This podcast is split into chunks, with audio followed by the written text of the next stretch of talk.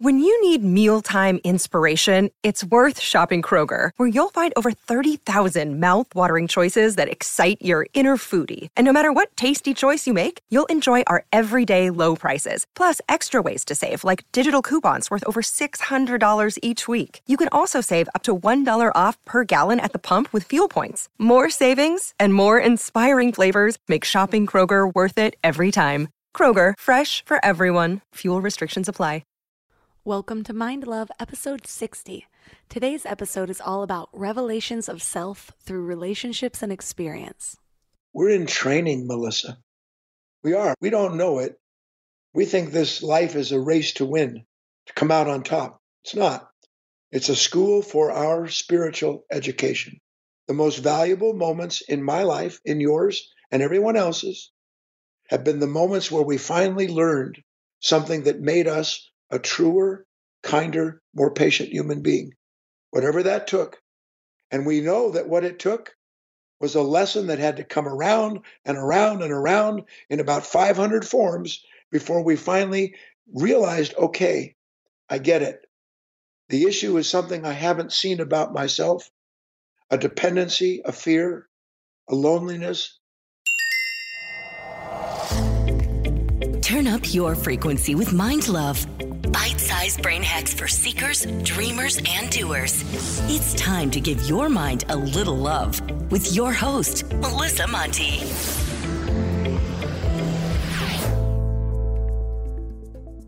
Please stop what you're doing and hit the subscribe button. More subscribers means even better guests and even more value. Plus, it helps grow the show so more people can find it. And if you ask me, everyone can use a little more mind love. And if you need another reason, I would really appreciate it. Hi, friends. I have been doing a lot of reflecting the last few weeks. The new year, and I have this process of reviewing, reflecting, and renewing. So, reviewing noting my progress and my wins for the year, reflecting what I did well, what worked, what I could have done better, and then renewing, making commitments to myself and setting goals and all of that. Through it all, I couldn't help but come back to my relationship. Babe, I hope you're listening. Actually, I know you're listening because you are supportive as. But I realize that I believe it would have taken me so much longer to get to where I am if I weren't with my hubby. I view my life as this roller coaster, which I'm sure a lot of us do, but sometimes I'd climb, but then I'd plummet. Then I'd climb a little more and I'd fall back a little bit. And the falls have gotten a little less deep over time. It's just minor setbacks, and I'm sure that'll always be the case. But really, since I met my hubby, it's been this exponential incline, mostly up instead of mostly down. So, because of that, I do have really high standards of what I think a healthy relationship should be. I just want everyone to find their person. And not a person that's an addictive spiral, but one that feels safe, one that feels like home, one that's their rock that they can always come back to. Well, beyond that, there are other relationships. There are family dynamics, there are friendships that always seem to be coming together and falling away. And then there's that dynamic between two partners. But all of these relationships are so important. They show us parts of ourselves that we couldn't have discovered on our own, even the bad ones.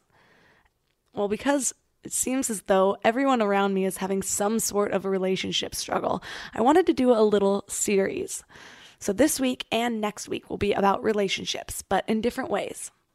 If you're not in a relationship, don't worry because this is not just about being in a couple or a triad or poly or whatever tickles your soft parts. it's about how we learn and grow from our interactions from other sentient beings. So today we're talking to spiritual teacher Guy Finley. He's really well known and he's been teaching and writing about spiritual principles since the early 90s. What I love about him is that his teachings draw from a lot of different spiritual traditions and philosophies, including Eastern philosophies, Fourth Way, Jungian psychology, and even Christian mysticism. I absolutely loved this interview, and I could have talked to him for hours. He just has so much wisdom. And we did. We we definitely branched beyond the relationship topic, but three key things we will learn are where our longing comes from, how to create a healthy dynamic in all your relationships, and what to do if you're the only one willing to do the work. Before we get started, I want to tell you about the best way to stay in your highest frequency between episodes. Thousands of listeners are loving my daily morning mind love emails. They're short daily reminders of your own beauty, magic, and power so you can start each day with your best mindset. Just go to mindlove.com and sign up right there on the homepage. Or if you're out and about, just text the word morning to 33777. That's morning to 33777. Plus, you'll get some amazing free gifts when you do. First, you'll get a really cool free booklet of Powerless based on proven methods from the most successful people in the world to automate your highest decisions. Plus, you'll get a free guided affirmation meditation. It's set with a binaural frequency known as the miracle tone, which is known to make you a magnet for love, health, and abundance. Then it's layered with affirmations to perfectly tune your frequency for transformation. Just go to mindlove.com to sign up. Or if you're out and about, just text the word morning to 444 999. That's morning to 444 999. And now let's welcome Guy Finley to the show. Thank you, Melissa. So, first of all, I know we're going back quite a while here, but how did you originally become a spiritual teacher? I don't have a clue. oh, Melissa, my life story is really a series of stories in a way. I feel like I've been reborn about seven times in a single life. And to my good fortune, but not for reasons that people would suspect, I was born into a very successful show business family. My father was really the late night television talk show pioneer, long before names that you wouldn't even recognize anymore. He actually invented the genre. And so when I was a boy, I was born in 1949. I'll be 70 very, very shortly. My pals were the children of all the big celebrities of the day uh, Desi and Lucy Arnaz, the Martins, the Minnellis, the Sinatras. I mean, they were my pals. And I grew up like that. And I was attracted, I suppose, at a very early age. And I don't know whether it was because of that or not. I wanted to understand why, when everyone had so much as we did, everybody was so uh, dysfunctional in a word. A lot of anger, a lot of alcohol, a lot of drugs, my own parents included, to get up and get through the day and then go to sleep and then get up and do it again. And as a child, you don't really see that. You can't understand why would my father uh, drink and then take drugs to go to sleep and then have a doctor come in the morning and give him a shot to get him going, which is a lot more typical in that world than we would imagine. But for me, I had no way to put it together. So around the age of, I don't know, nine or 10 years old, I started writing spiritual things, unfolded from there.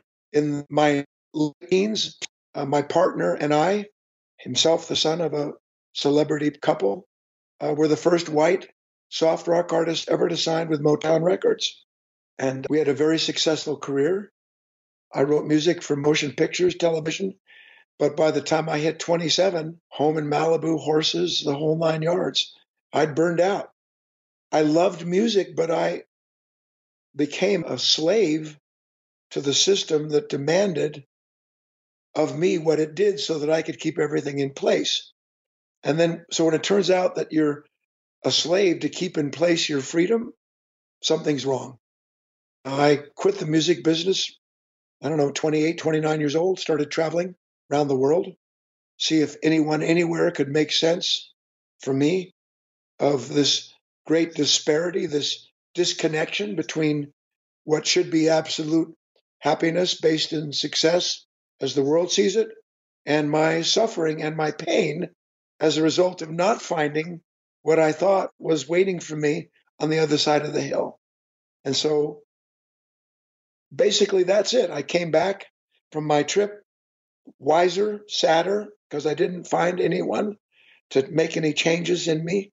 I don't know if you know this, but in the 60s and 70s, the great spiritual cycle was that you would go find a master, and ideally, he would or she would give you a shaktipat, they touch you on the forehead, open you up, or you would dust their feet with your forehead, which I did so many times I have a callus where my third eye should be. I mean, all of this stuff, and it changes nothing. Not that there aren't people that I didn't meet who had power, but power is not the same thing as being able to perceive what's real and being changed as a result of it. And basically, that's it. I came home. A year later, I met a great man of all places right here in the United States, actually, a Christian mystic, an enlightened man. I spent 14 years working very close with him till he died. And then, with his blessing and instruction, I set out to do what I am doing. He told me to write my best selling book, The Secret of Letting Go, which I did. And the rest, so they say, is history. And that is sort of a small, long, and boring nutshell of how this nut is talking to you the way he is. well, first, I kind of got caught up on Christian mystic because from what I was taught in church, mysticism almost opposes Christianity. So, what exactly is a Christian mystic? The word mystic means the one who perceives what is true. And if, as it is said by Christ, you know the truth and the truth will set you free, then the more that I know about myself in this world, as I am introduced to all of the relationships that events make possible, then in revelation, which is what the events represent, I become a self realized man. And by self realized, I don't mean a man apart from Christ, not a man apart from God, but a man who finds his life in God, in Christ, because only through the kind of revelation where a person begins to understand, in this instance, for instance, why Christ said, Woman, why do you call me good? No one is good save the Father. Well, in this day and age, who understands that? Everybody's out trying to become good in the eyes of everyone else so that for their appearance they can seem to be successful. And what I learned is that success has nothing whatsoever to do with appearance. Success has something to do with being in the presence moment, in an awareness of oneself as one is being given the awareness of themselves, so that the true light, the true conscience, can begin to separate the wheat from the chaff, so that we can become a different kind of human being based on revelation, and then releasing what is made evident by that light just doesn't work. May it might have, but it doesn't anymore. I've never heard the expression Shaktipat before, but I like it and it's now in my vocabulary. but I remember when I was 10 or 11, my dad used to take me to these evangelical churches where people would be speaking in tongues and lining up, being touched on the forehead and falling backwards, the whole nine yards, just as you were saying. But I remember as a young kid being half in awe and just wishing I could be called up there and half just calling bullshit on the whole experience, even at that age. So, why do so many people line up for something like that, for this immediate awakening? Some people must be experiencing something, right? Oh, no. There's no question about it. Actually, as a man who can kind of do that for people now, it isn't that being in the presence or being momentarily quickened by Eastern tradition, Shakti, Western, Holy Spirit. But the task is that what needs to change isn't just that moment. What needs to change is the whole of my nature. So through the Shaktipat, through the Holy Spirit, I might and do have a sudden awareness of something much superior to what I've called my life. More joy, a bliss that's deeper than can be described. And by the way, none of it without cause. And you see, that's the rub for me. When a man or a woman becomes a disciple of a so called teacher, then they become dependent on the teacher and what the teacher conveys. Instead of the teacher as he is intended or she is intended to do, awakening in the student the Holy Spirit, the, the truth itself, so that then they're no longer dependent on anyone or anything, so that they can quantify it and then seek that again. They're loaned it as a way in which they can suddenly see my consciousness runs a lot deeper than I knew. And now I must do the work to open myself up to that relationship with the divine. This actually makes sense to me because it's almost like this moment is allowing you to get a quick glimpse of what could be or what is possible before heading out on the long trek to actually getting there. Because otherwise, where would your motivation come from? Just this idea that's out in the ethers. Last week's episode was on mindset blocks, and Amanda Crowell said that one of the first steps to actually making a change is believing that something is possible. So, finding ways to show yourself, to find this evidence on your own that something could happen, is the key to keeping your motivation to actually getting there. I feel like plant medicine was my Shaktipat. There were probably more things along with this, but this was a huge one because honestly, it was the first time that I really felt through my entire being that we are so much more than we think we are. Before, it was just this blind faith that I was raised with in a completely different way. If you've been listening to this podcast, you know that mo- my beliefs now are much different than my beliefs were growing up. But I still had this unending faith, or more of a hope, that there has to be something more. Otherwise, why are we even here? And the more I grew in my spiritual practice, the more I grew in my own self development practice, even, the more I firmly believed this to be true. But the plant medicine was almost like proof for me. During yoga teacher training years ago, we watched a documentary, and it was actually on enlightenment, but there was a really heavy emphasis on psychedelics. And I'll never forget it because of the effect it had on me at the time, but there was this little adorable yogi woman, much older than me, and she was sitting there in the lotus pose, and she calmly said that after doing acid, she realized that there must be a way to get to this place without a substance. And first of all, it changed my view on acid. Before that, I was I just assumed what a lot of people without experience in that realm assume about any sort of drug. But that was the ignition to her spiritual journey. It's a quick pop into another frequency, another realm, another dimension. And before you know it, it's over and you're back in the real world.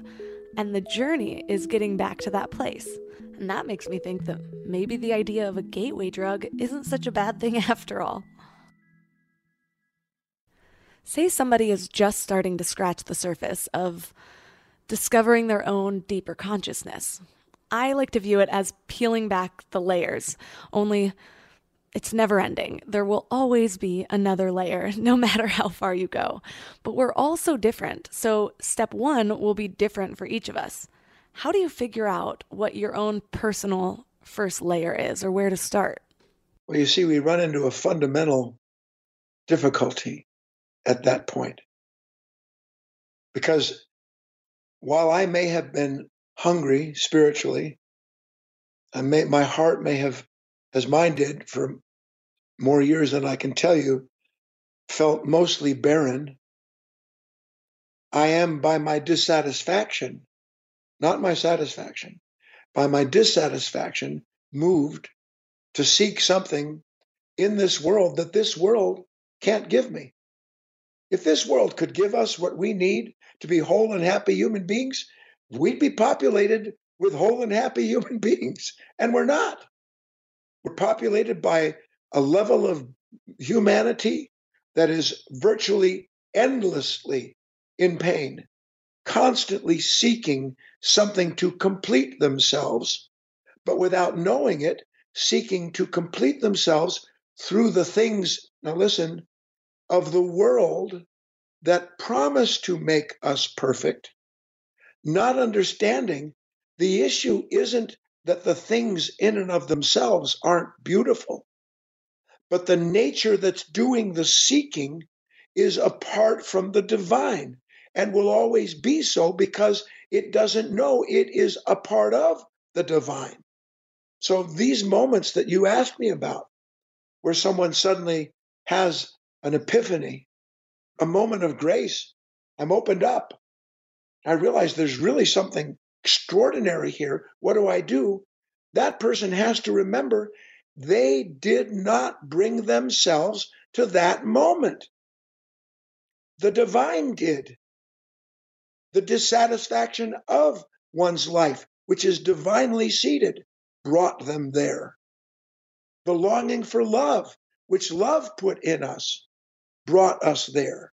And if love, if the divine brings us to that point where suddenly we get opened up a little bit, then why in the world do I think I'm responsible for stepping up to the next thing that's going to do it? I must follow what I love. I must be willing to see what love gives me to see about myself because that's how I got there. And if I'll be honest and responsible, then I guarantee you that that kind of faith will produce the next understanding of the next level of freedom. I love the way you worded that, and I think it needs to be repeated that the nature that's doing the seeking is apart from the divine because it doesn't know that it's a part of the divine.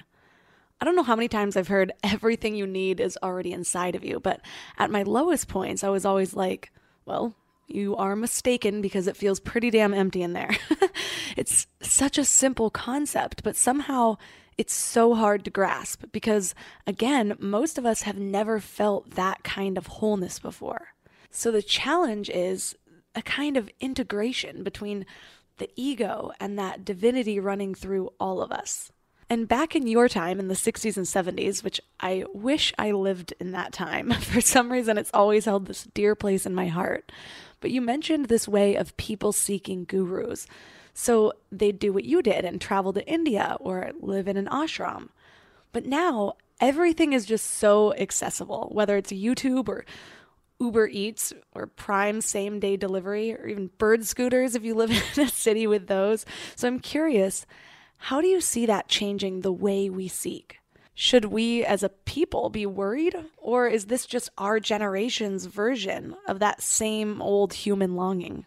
No, it's the same need of longing, and it is being corrupted by the facility, the ease with which a person can momentarily satisfy the need to be real, the need to be a whole man, a whole woman, by looking online and getting a rush, a chill, a thrill out of seeing somebody post a picture of a hamburger. I mean, there is just virtually no end to the way in which we are momentarily completed now in the world. But as every addict knows, and everybody has been addict of some kind, the more you satisfy the need, the greater the need becomes, not the more the need is satisfied. So that this momentary satisfaction of this longing through an instant gratification of some kind changes nothing, makes us more dependent, not less, and therefore more fearful, more anxious, and ultimately, as we see, more destructive to ourselves and the world as we become basically compulsive. I can't even discern anymore what I'm doing to myself and others in this need, which begins in a true place to know the truth of myself. Well, this corruption seems to just be the way our system works, or maybe it's just the way capitalism works, but it's creating these things to feed our addictions. But the people who have the power to change this are the ones that are profiting from it. So, honestly, the situation doesn't seem very hopeful. And then the people that look deeper, the people that are raising concerns, are then being accused of being conspiracy theorists. It's like we're being gaslighted. It seems like there should be a morality officer or something at the top, but all the responsibilities put on the individual who seems to be the most powerless in the situation and the most manipulated. There is no such thing as any real moral legislation. The fact that I have to legislate a law in order to control an addiction only sets the addiction firmer in place by producing resistance to the legislation so that instead of creating as we are intended to, you said something doesn't exist, it does exist. I am it. you are it. Each of us is the morality. Look, my new book, Relationship Magic, is predicated on a very simple and yet deep idea that all of us are intended, that you've just brought us to, to start recognizing.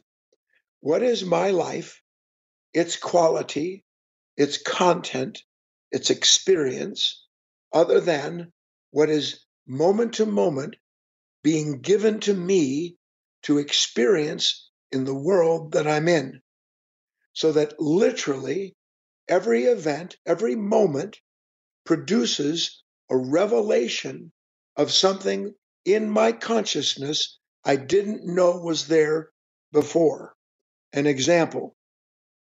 And then we'll get to humanity. But for now, I look out the window and I see my girls, not my children, but I've been on this mountain for almost 30 years and I've hand raised about seven generation of deer. So they come by to see if I'm out and am I going to give them a piece of tortilla chip or whatever. And when I see them go by, I know them by name and I have a certain feeling that I didn't have until I saw them walk by. So that event produces in me an awareness of something in me that's sleeping until I see them. So the moment relationship produces a revelation of an aspect of my consciousness that I like. I love to see the girls. I love to see the madrone trees when they start shedding their bark. And instead of this dark bark, there's this sort of iridescent green underneath this like baby like flesh that hasn't been toughened up yet. And every one of these images that appear moment to moment to moment make out of me something moment to moment to moment I didn't know I had in me. And I love that because what? The revelation is a realization of something in me. And it isn't as if the thing that is stirring in me what it does is outside of me, because if it was, I couldn't feel it inside of me. So I discover me through thee, through the world. Now, everybody loves moments where we see the unbelievable sky. You live in Santa Monica. I'm a beach, I'm a water dog. When I die, I want to die next to the water. I love water. Why? Because when you're sitting there, you're it's a it's a full body immersion, sensory overload, but more importantly, a very deep spiritual realization that that ocean is out there and it's vast and it's moving. But I feel the vast moving of my own heart, of my own soul, reflected in the ocean. Wow, you said that so beautifully. But it does seem to require getting in the habit of asking, what's in this for me? And that's been a huge focus for me this year because I found that I've always tried to live up to these standards. And half the time, I don't even know where the standards come from. But even with what I do now, being in this mindfulness space, there are times when I'm just down or in a crappy mood, and suddenly I feel like a hypocrite. Like, just because I've decided to make this my lifestyle, I'm suddenly immune or exempt from human emotion. So lately, I've been trying to approach everything with curiosity and then gratitude. That's my formula. So, curiosity, because then you're opening your mind and asking, what can be learned from this? And then gratitude because it immediately takes me out of victimhood or blame and reminds me that everything I experience, or even just the things that come into my field of attention, can be a mirror for my own consciousness, or it can be for my highest good if I let it, or just change my mindset about it.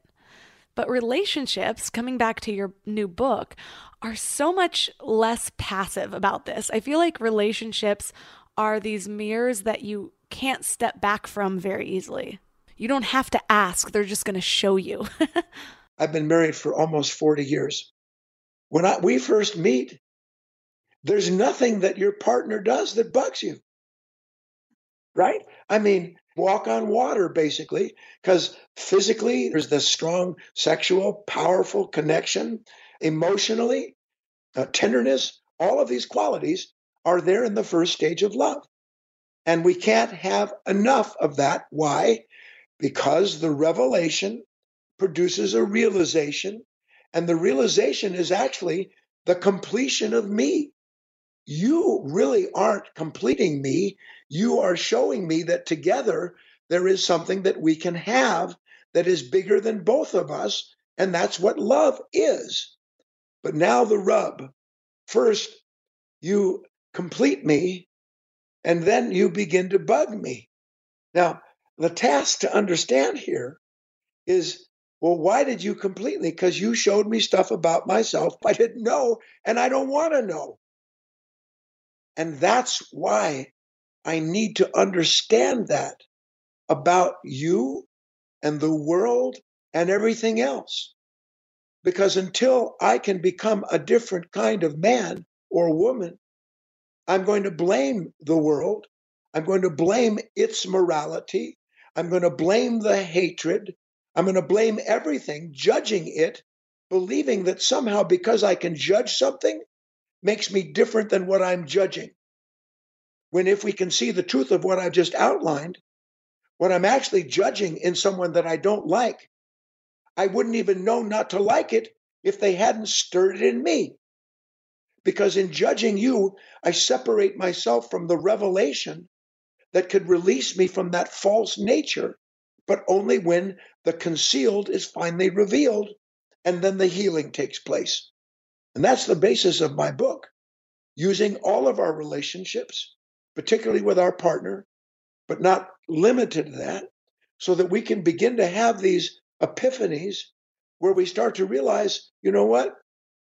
The problem with you is my demand, not with what you're doing.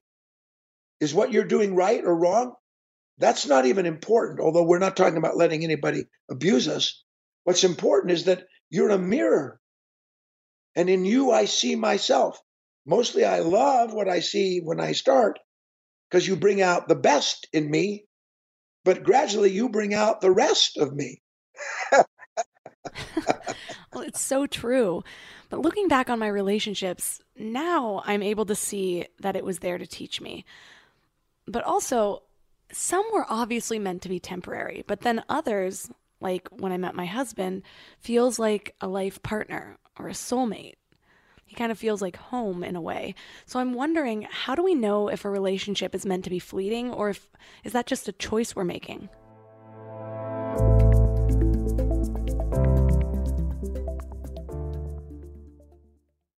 We're all here just trying to live our best lives, right?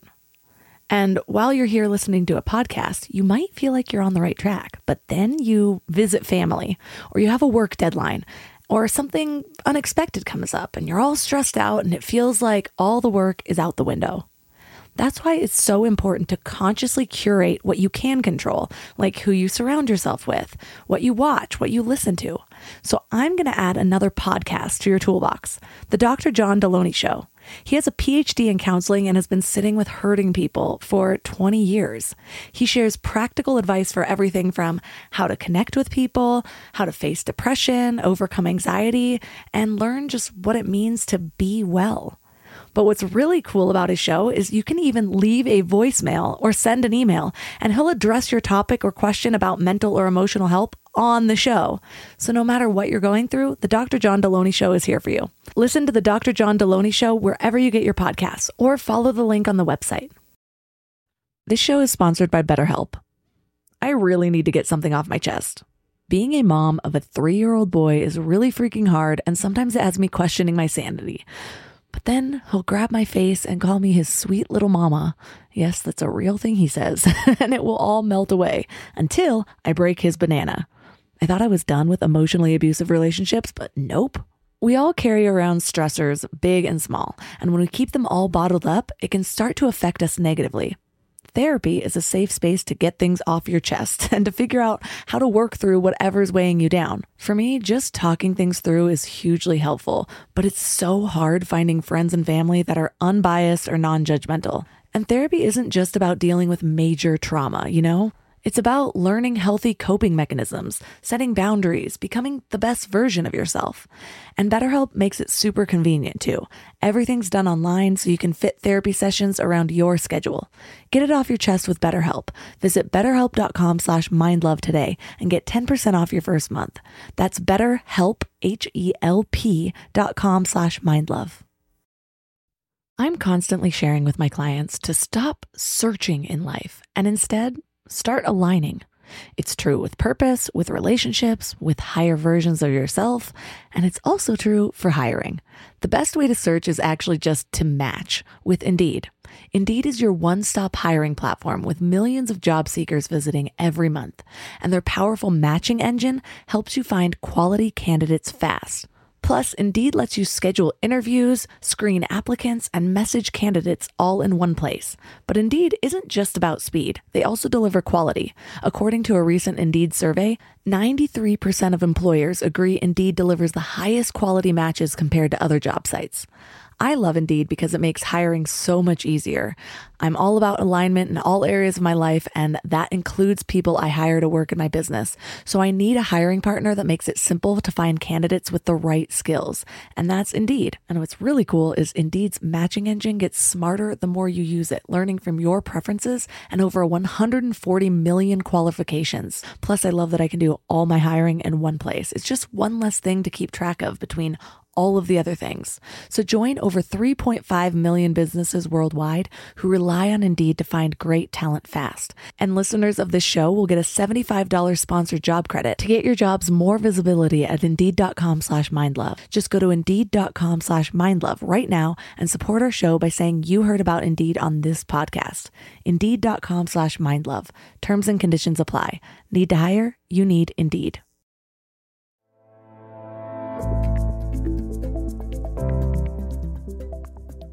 So I'm wondering, how do we know if a relationship is meant to be fleeting or if is that just a choice we're making? It's all education. We're in training, Melissa. We are. We don't know it. We think this life is a race to win, to come out on top. It's not. It's a school for our spiritual education.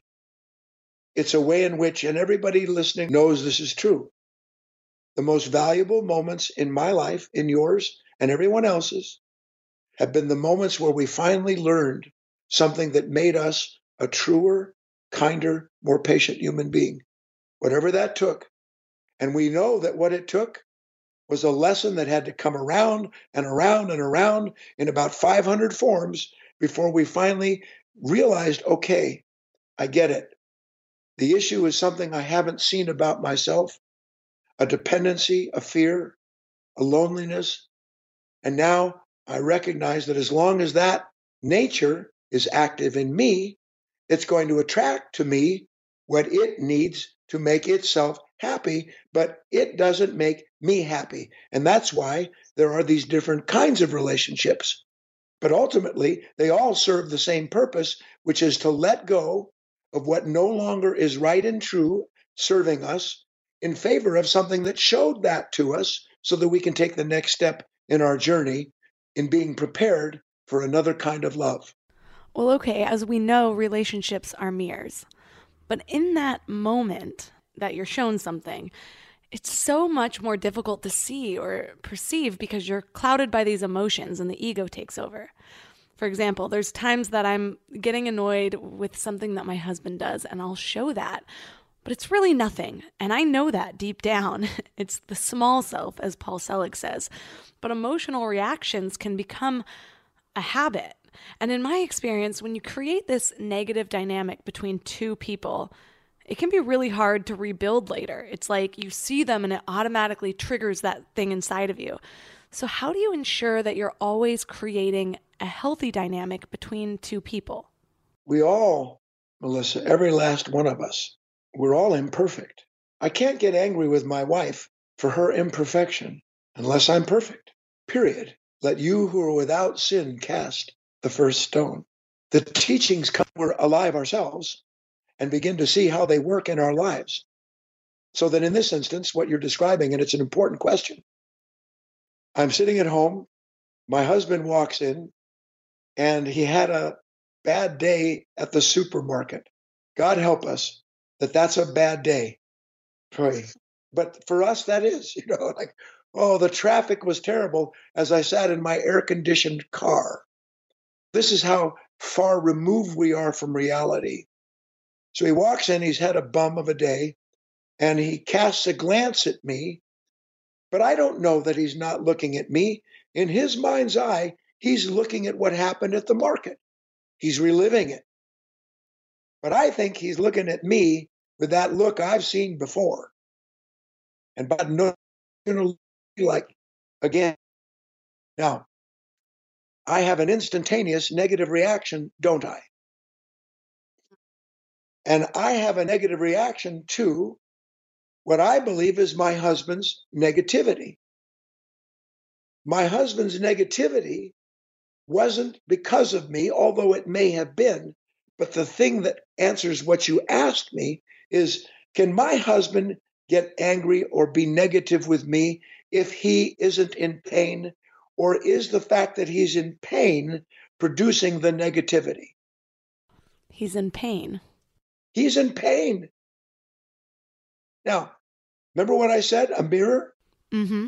So he's in pain. And suddenly, because I'm created to be able to do this, I feel his pain. But I don't know it's his pain I'm feeling because it's become my pain. See? And now I'm in pain, and who do I have to blame for my pain? You. And when I blame you for my pain, because I'm in pain, what is he feeling? My pain. But he doesn't know it's my pain. He thinks it's his pain. And that's the issuance of a pattern that has no solution save for the ultimate and eventually futile compromise that men and women reach where they agree to disagree, so that the initial cause of the pain, which had nothing to do with either of you really, just working as a mirror, goes back underground. And when it does, and everyone knows this, when it resurfaces, it's five times the beast because the issue was never healed, because the part that was concealed never came to the surface for either of us to do the real work in that moment which in this sense is instance is to begin understanding I have to stop blaming you for my pain. I have to. Love doesn't blame. If anybody wants to argue that, I'll, I'll sit down with them till the cows come home. Love has no enemies. Love never separates itself from anything. But when we're negative, we're blaming, we're uh, separate, and we're holding on to something that only hurts us.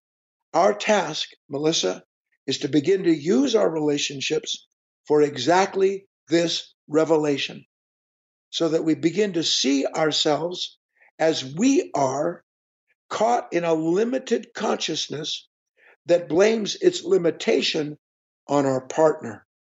So, when you do find yourself in one of those moments, what's the solution? Like, say my husband gets home, he's angry from whatever. I know that the pain is his pain, but how do I hold space for that rather than taking it on as my own? Such a good question because there are so many ways, so many things to look at. It's, it's, it's, it's the most beautiful thing in the world. So let's start with this. My husband comes home, he's in pain. He's had that pained look on his face for thousands of years. At least that's what it feels like. and so, what do I want to do? I want to fix him. I don't want him to look like that, not because I think it's not good for him to look like that, but because it makes me feel bad. So I want to fix you because I want to feel good. I don't want to feel what you, in quotes, are making me feel. You are not making me feel anything. You are showing me a feeling that's already in me that I should be thanking you for showing me. Because as long as that feeling and its nature remains concealed in me, it can't heal. Love thine enemies, said Christ. Why? Because when we start to understand that without you showing me myself, myself will remain myself, blaming you. I want to fix you. Now, have you ever fixed your husband? No, although I'd like to think I did, but no. All of us understand that too. Trying to fix somebody is that it actually locks them into the very thing that we want to change. Why? Because you come at me and you tell me, you know, guy, why do you have to talk like this? You're always yada, yada, yada. And when you say that to me, I don't go, gee, you know what? You might be right. I never thought of it that I might break somebody's ear with everything that I know. And but I don't think to myself that. What do I think? What's wrong with you? What's your problem, Melissa? Well, why are you coming at me? Right now. So can I see what is a fault in me if someone is trying to make me see it? Or do I go blind the minute that you come, which is Yeah, instantaneous blindness. It's called second force in my work. I instantaneously resist you, and resistance cannot learn. So that the moment that you produce in me this resistance, which you're not even actually producing it, but you're bringing up this knee jerk rejection of any suggestion that I'm not perfect. so if I now, the next thing we have to ask ourselves is well, let's see now. That's never changed him, but when did I change? Because my wife told me that I was impatient. My husband told me that I could be cruel. And when they said that, I, no way. I'm not impatient. I just know everything. I'm not cruel. I just want what's best for you. And then one day, because we've asked, I see it's true. I actually see, maybe because I see your face one day that I never saw before. Holy cow. I didn't mean to hurt you. I, I didn't mean to do the evil. I didn't want to. I wanted to do the good, but I didn't. Why? Because I never knew in me was this impatience.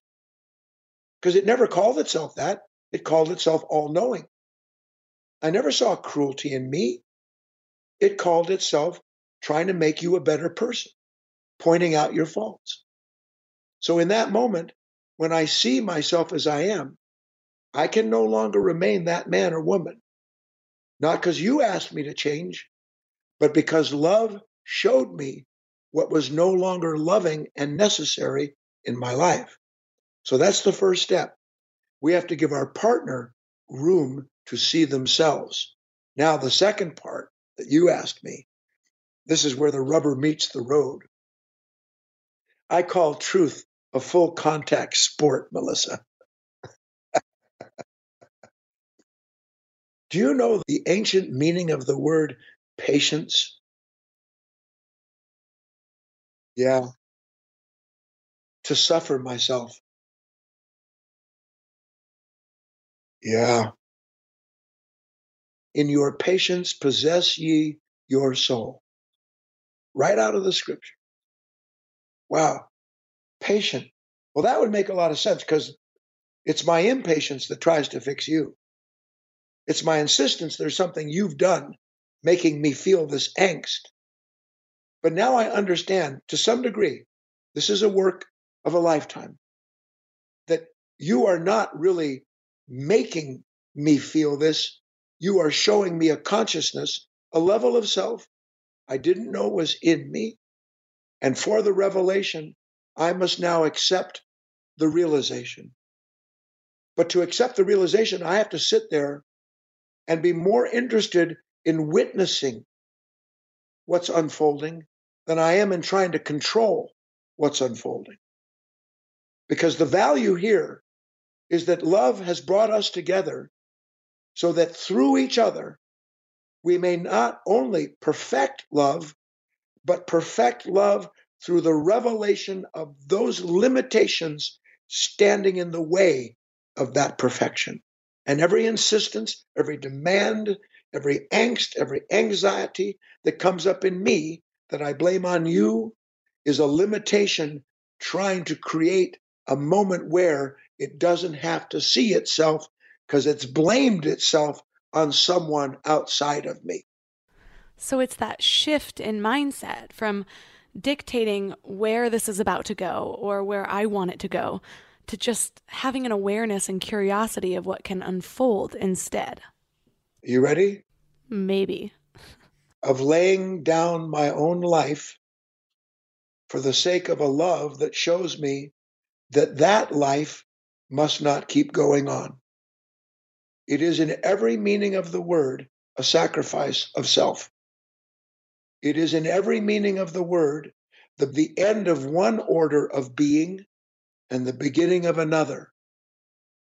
It is a rebirth because I'm no longer who I was. I have to let go of what cannot be anymore, my truth.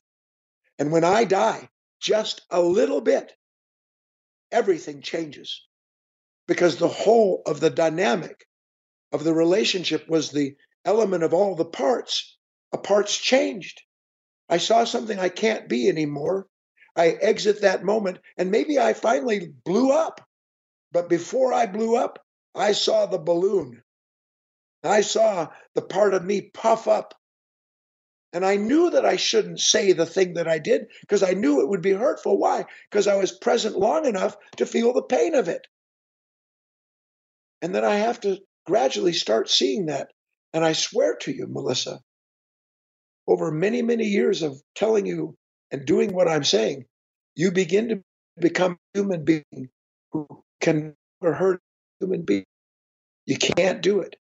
You would literally rather die than hurt another human being because you see that before you can hurt someone, you are being hurt by something inside of yourself incapable of love.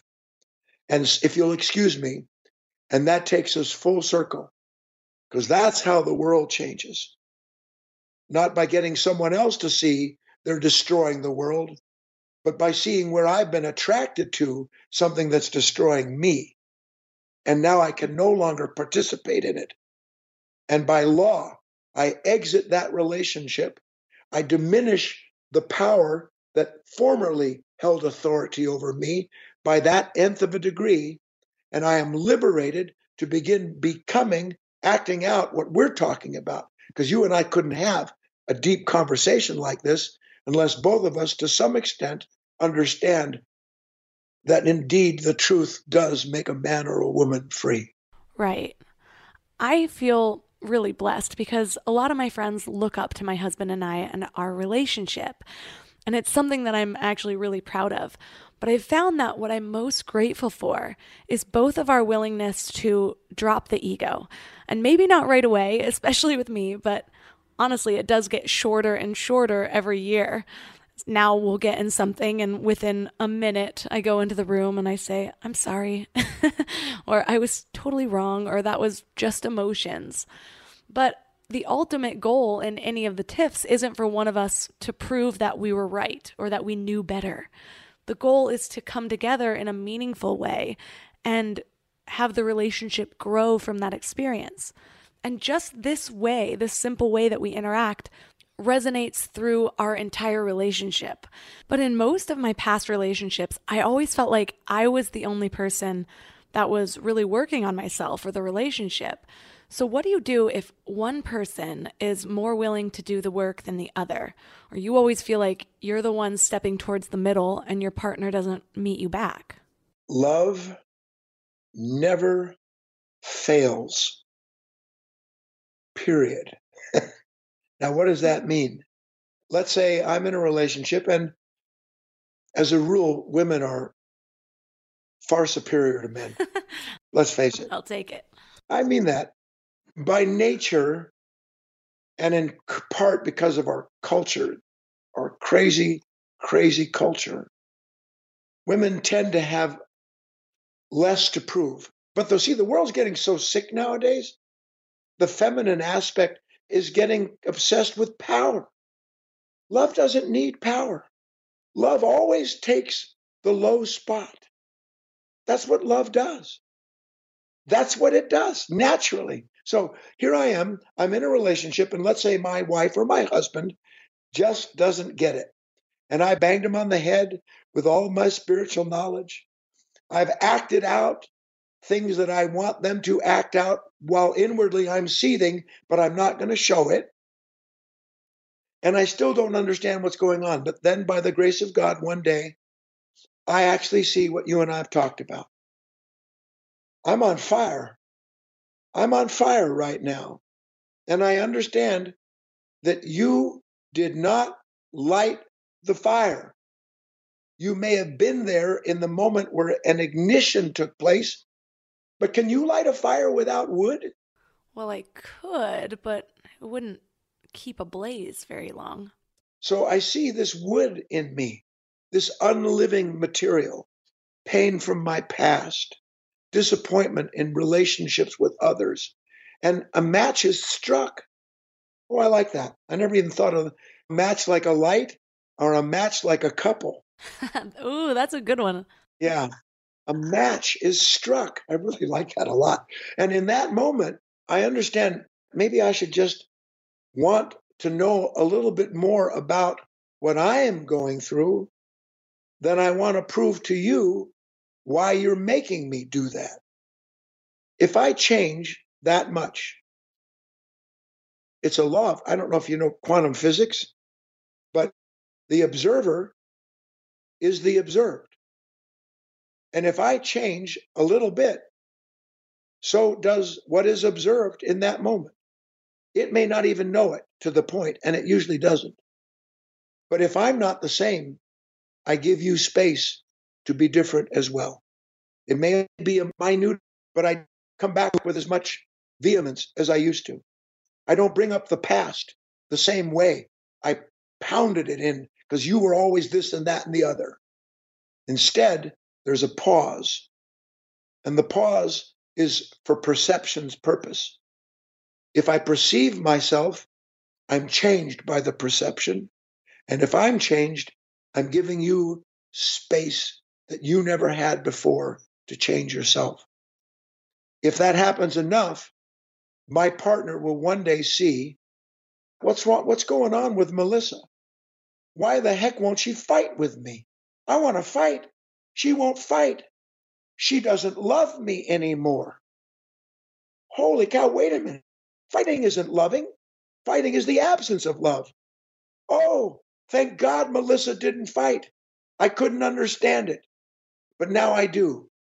She was working on herself to get rid of the anger in herself and gave me a chance to see the anger in me that I would have never seen otherwise because pain pushes pain, pushes pain, pushes pain.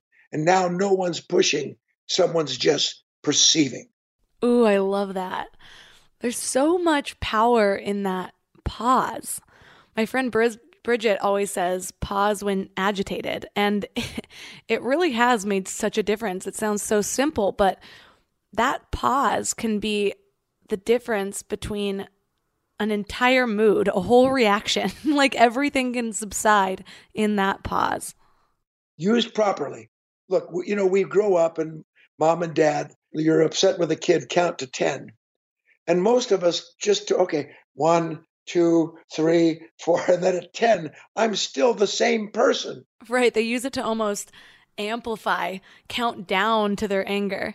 But if I pause and take 10 and use the 10 for a new revelation, then that 10 seconds changes all of time for me and everything that will happen in time afterwards. Right. It's like when we're laser focused, I think of it like our brain is running this program, the program that it always runs. And so back in episode 33, it was actually mentioned as a method to relieve anxiety. But Ashley James said that when you feel like you're in tunnel vision, just spread your arms out to the side to where you look like you're on the cross I know that's kind of a weird reference, but and then you point your fingers forward and wiggle them. And so you suddenly just expand your vision to where you could see your periphery. When you're in tunnel vision, you're laser focused on that argument, on that thing, and your brain is running that program. But when you can expand your attention to the periphery, suddenly you can feel everything soften and it gives you this new, softer perspective. I've been using that ever since that episode. Even that disrupts the pattern because the pattern is born through resistance. Listen, everybody, please, you might want to write this down. As goes my attention, so comes my experience. As goes my attention, so comes my experience. And when you have set me off, where is my attention? My attention is on my pain, my blame, and me wanting to fix the pain in you. So all I'm attending to is pain. And if all I attend to is unconscious pain, what's my experience of the moment? Unconscious pain. So when I begin to recognize that the moment I can shift my attention, my experience is going to change, which is what you just described through that little idea, then I get it. Why would I give my attention to something? The more I give it to it, the deeper I get dragged into it because I didn't know that's what was happening. Because something was telling me by fixing my attention on you, I'll fix you. Because I'm going to find the right thing to say. I'm going to show you the right posture. I'm going to give you the cold shoulder. You're going to get that glare. And through my negativity, you're going to learn to be a positive human being. Touche. it's that moment of choice to let your higher self override your small self.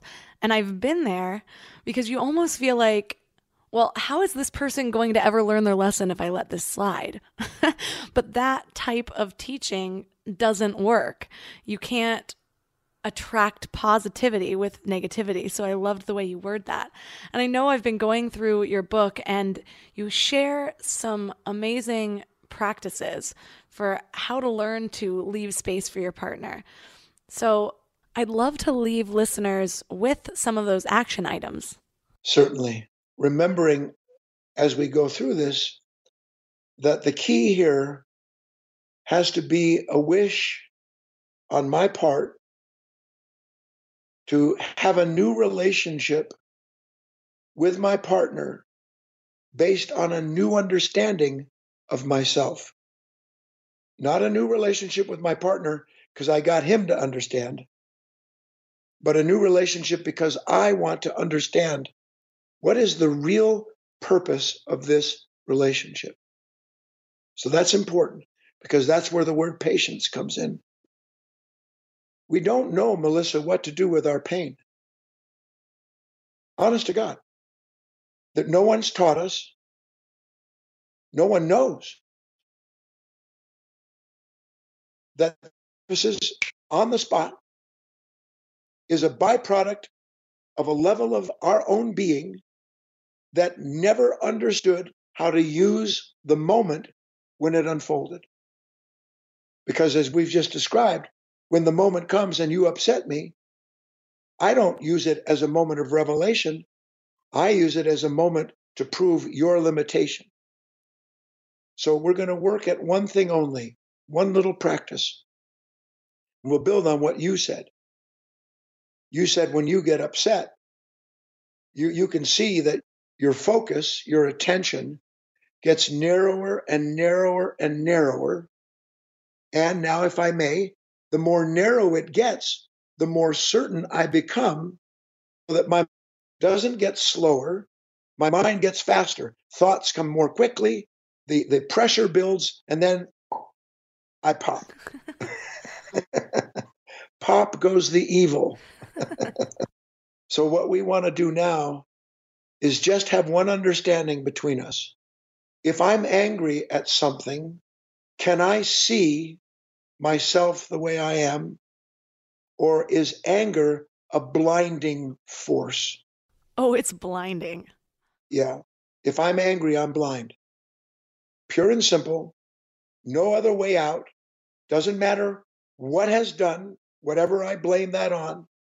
If I get angry, I'm blind. If I'm blind, can I see anything other than what my nature that blinded me is showing me? Or is that it? The sum of possibilities in the moment when I'm angry is to see what validates the anger and makes a victim of everyone around me, including myself. Yes or no? Yes. Wow, that was perfectly worded. so it isn't that I'm not going to get angry. That's a fool's game. Look at all these pseudo mystics, pseudo spiritual teachers, gurus, pseudo aspirants walking around with that dumb smiley face where everything's copacetic and inwardly I'm seething. No, we're going to recognize that moments can produce this seething in us. But by understanding that I don't say I to it, if I don't identify with it, then in that split second, I will know at last that anger is not I. It is not me. It always dragged me into its world, its perception, its plan, and its punishments. But I am not that anger, but I never knew it because I was always instantaneously drawn into the momentum of that focus. So we aren't saying don't get angry. We're saying the next time we get angry, let us have a new intention in the onset of that stress. The new intention is to be the observer of my own life and not the instrument of an anger that steals my life. If I can just bring this little bit of truth into the moment with me, because I want to, I don't want to be angry. Nobody wants to be angry. if they do, their damage beyond repair. Love doesn't get angry. You remember when you were growing? Of course, you're kind of still a, a bambino. When I was growing up, I remember very clearly I'd come home and I'd done something wrong, and my parents would punish me. They'd be angry. And they would tell me in the midst of their anger, they're only angry because they love me. Now, you see, in the world, that makes sense because that's all they know to do with their fear. They feared for me because they're attached to me. Out of their attachment to me, they fear that they would lose part of themselves if they lost me, which they would in one respect. But fear doesn't know anything about love. Fear is the antithesis of love. So we're going full circle here to recognize if I'm negative, it might be telling me it's because I love somebody. But it's not because I love them. It's because something in me loves what it loves and wants to keep me a captive of that level of consciousness. And I just have to recognize that. And if I do even a little bit, boom, light has come in. Just the small speck of awareness changes the whole nature that was unaware of itself. And I essentially come out from amongst them. I essentially come out from all those thoughts, all those negative feelings. And I have a blessed moment of being able to see for the first time that what I used to call wheat was really chaff. I love what I do. I just get all these hours of deep knowledge from people like you. It's so perfect. Thank you. I do too. That's what love is. We don't know each other, but we're sharing love. Love brought us together. You can't explain that, but you can't deny it. That love is everywhere all the time, but we're not there everywhere all the time. Well, for listeners who are interested in experiencing more of your love, because I know you have a ton of videos and blogs and just a lot of great content online, where is the best place to connect with you? relationshipmagicbook.com. Relationshipmagicbook.com. If you go there, there's a link and it'll take you to a couple of the bigger uh, major retailers. You get the book through the retailer, then instantaneously you get to download the audio book that I read. You get a free three hour webinar that's recorded on relationship magic, and you get a 60 minute MP3 on seven ways that we can learn to love each other in a higher, truer way. So, relationshipmagicbook.com, and you get those gifts. If you don't want to buy through a retailer like that, any receipt that you have for the book, you can put the number on that deal, on that page, and it'll still link you. And if you don't want to buy the book, you just want to know more, go to guyfinley.org, G U Y F I N L E Y, guyfinley.org, and you can visit that website for three years and never download all the stuff that's on it. I hope you all loved this interview as much as I did. It just makes me feel so renewed. It's interesting how everything always seems to come back to ourselves, no matter what it is. The more you blame, the more you pull the victim card, the less control you ultimately have. And it's not just a way to look at the world, it is how things are. Everything comes back to you because it's your perception, it's your experience, and ultimately, it's your growth. We already went over, so I'll wrap this up pretty quickly, but all of the links in this episode are at mindlove.com slash 060. You can support this show by supporting some of our amazing sponsors. I love them all, I believe in them all, and they're all just amazing companies. If you're enjoying Mind Love, please tell someone about it. Share it. That's how this show grows. Tell a friend, a family member, or coworker. And don't forget to subscribe on whatever podcast platform you're listening on. Also, for some extra inspiration between episodes, don't forget to sign up for the Morning Mind Love at mindlove.com or text morning to 444 999. And you can always visit me on social at Mind Love Podcast. Thanks for giving your mind a little love today, and I'll see you next week. Thanks for tuning into Your Higher Frequency with Mind Love. Head to mindlove.com for a free gift to keep your vibes up until next week.